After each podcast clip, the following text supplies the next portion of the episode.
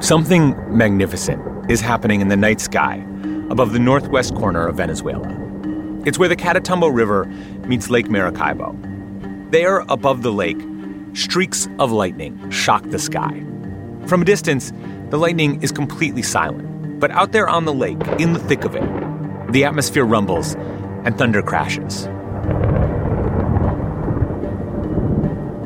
And it happens like this almost every single night. This phenomena, this storm, has been happening here for as long as people can remember.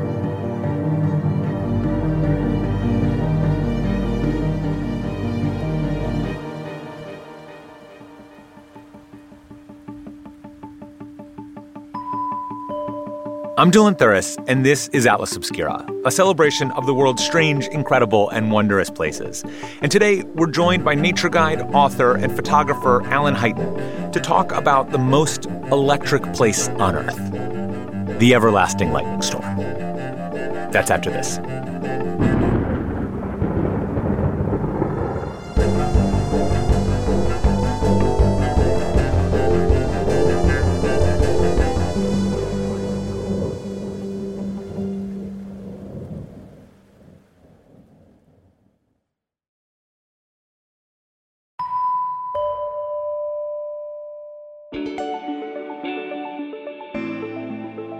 Where I am right now, I am three minutes walk from one of the most beautiful coasts in the world and sandy white beaches. That's Alan Highton. He is a nature expert, a photographer, and right now he's spending time with his family on the Caribbean island of Barbados. Take my, my wife and go with my daughters sometimes to the beach. They just like to swim and enjoy the sand and, and the sun, but I am my thing is the waves. I go in the ocean when the waves are good for surfing. Alan's from Barbados originally, and it's where he met his Venezuelan wife in 1981.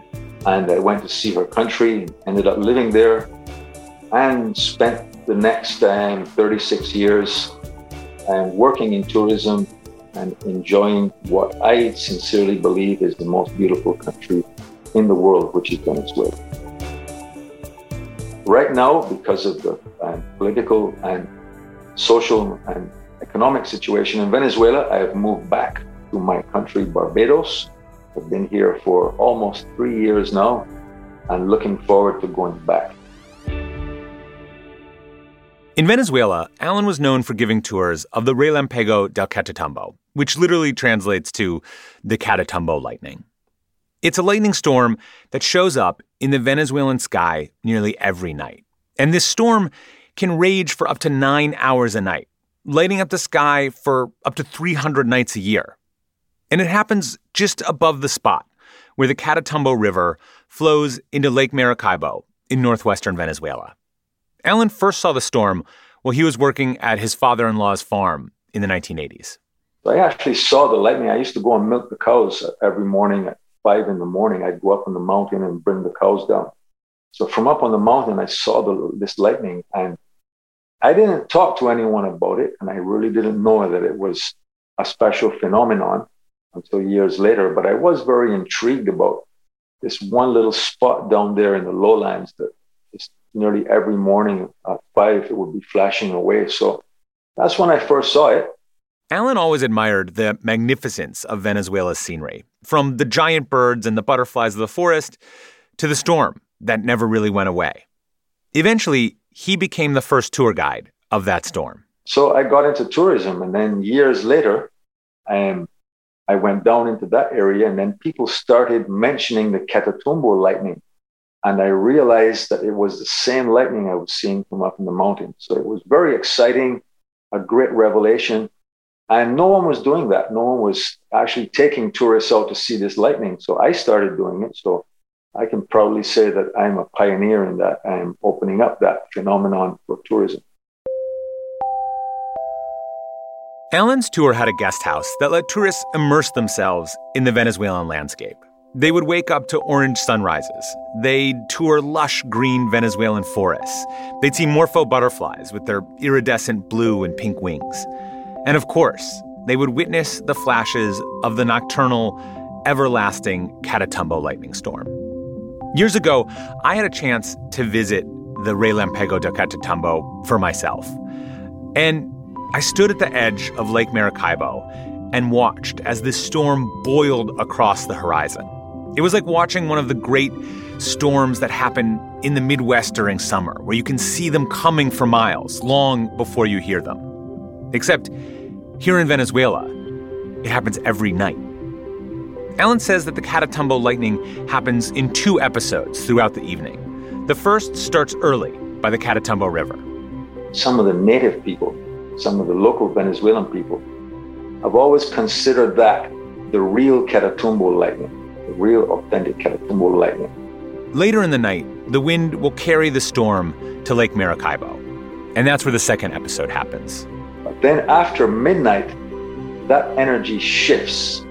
And that is the greatest lightning storm on Earth.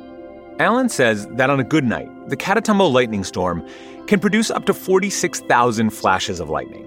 And on an extraordinary night, it can produce up to 150,000 flashes.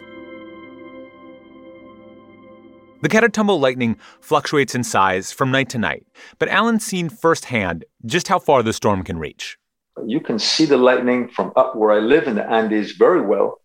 And I actually saw it from Los Llanos one time. I was approximately 500 kilometers away and I saw it, but very, very small, very difficult to see, but I did see it. So I can, I have proof, I've seen it myself, that it can be seen from 500 kilometers away.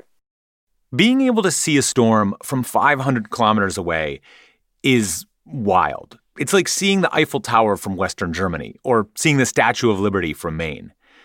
During the colonial period of the Caribbean, sailors could see the storm from so far away that they used it like a lighthouse, a sort of guide for navigating the sea. And these nautical tales of the Maracaibo lightning go way, way back. In 1595, poet Lope de Vega wrote a story about an English naval officer, Sir Francis Drake, who tried to capture the city of Maracaibo by night, but was repelled because his ship was revealed by the storm's lightning flashes. Alan says that because the Catatumbo lightning storm is so visible from so far away, a lot of people that see the storm won't hear any thunder. And so they think it's silent.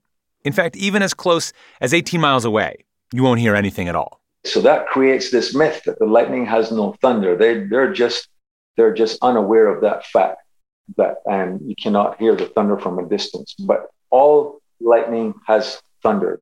The Relampago del Catatumbo usually appears at night, and even though it's called the everlasting storm, like most storms, it comes and goes in intensity with the seasons.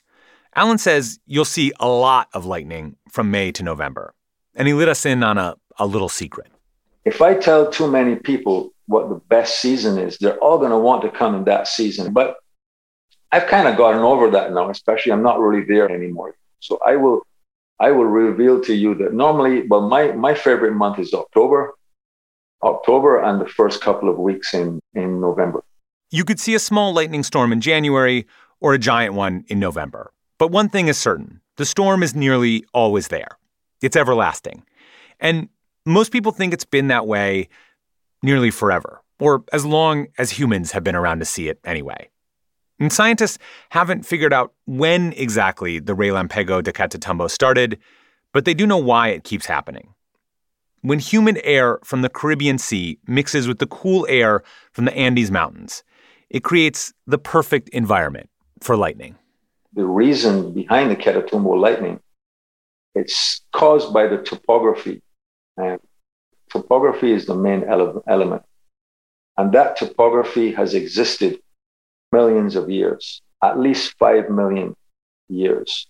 So uh, one can presume that this lightning has been going on for and that whole time. The Guinness Book of World Records calls the Catatumbo Lightning the most electric place on Earth. But for locals in the nearby fishing villages, the lightning isn't some distant spectacle. It's dangerous, and sometimes it's deadly. I personally know of about 10 cases of local people out there being struck by lightning, and there are probably a lot more. And we've we've tried to teach the fishermen how to protect themselves from lightning. It is, of course, it is dangerous if you have that much lightning, and if you're out there fishing, standing in a boat out there in the middle of these storm fishing. Living near the Catatumbo, you are three to four times more likely to die from a lightning strike than if you live anywhere in the U.S.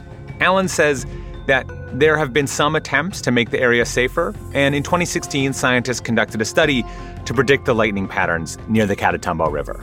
But Alan says not much stuck when it came to keeping the villagers safer. Apart from that, no, there's there hasn't been any real um, uh, government initiative or any official initiative to provide more more safety for them.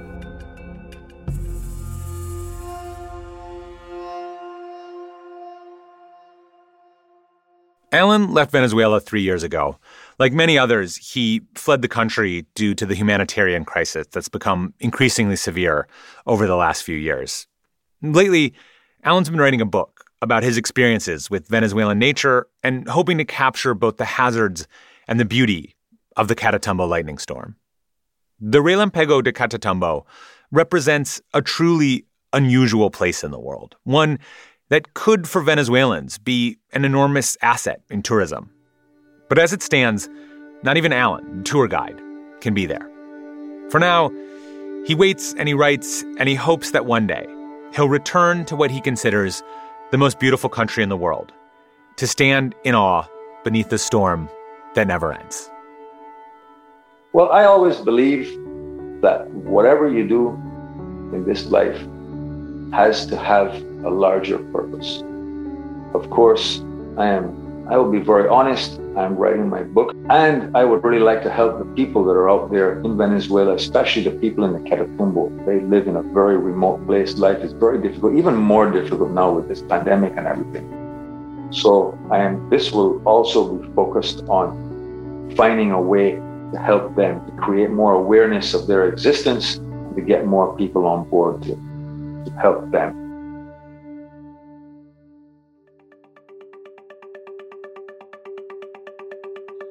Our podcast is a co production of Atlas Obscura and Witness Docs. The production team includes Doug Baldinger, Chris Naka, Camille Stanley, Willis Ryder Arnold, Sarah Wyman, Manolo Morales, Guinevere Govea, McKenna Smith, Gianna Palmer, Tracy Samuelson, John Delore, Peter Clowney.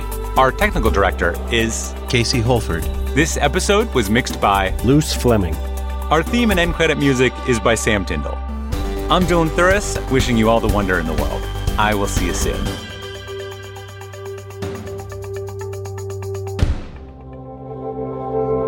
Witness Docs from Stitcher.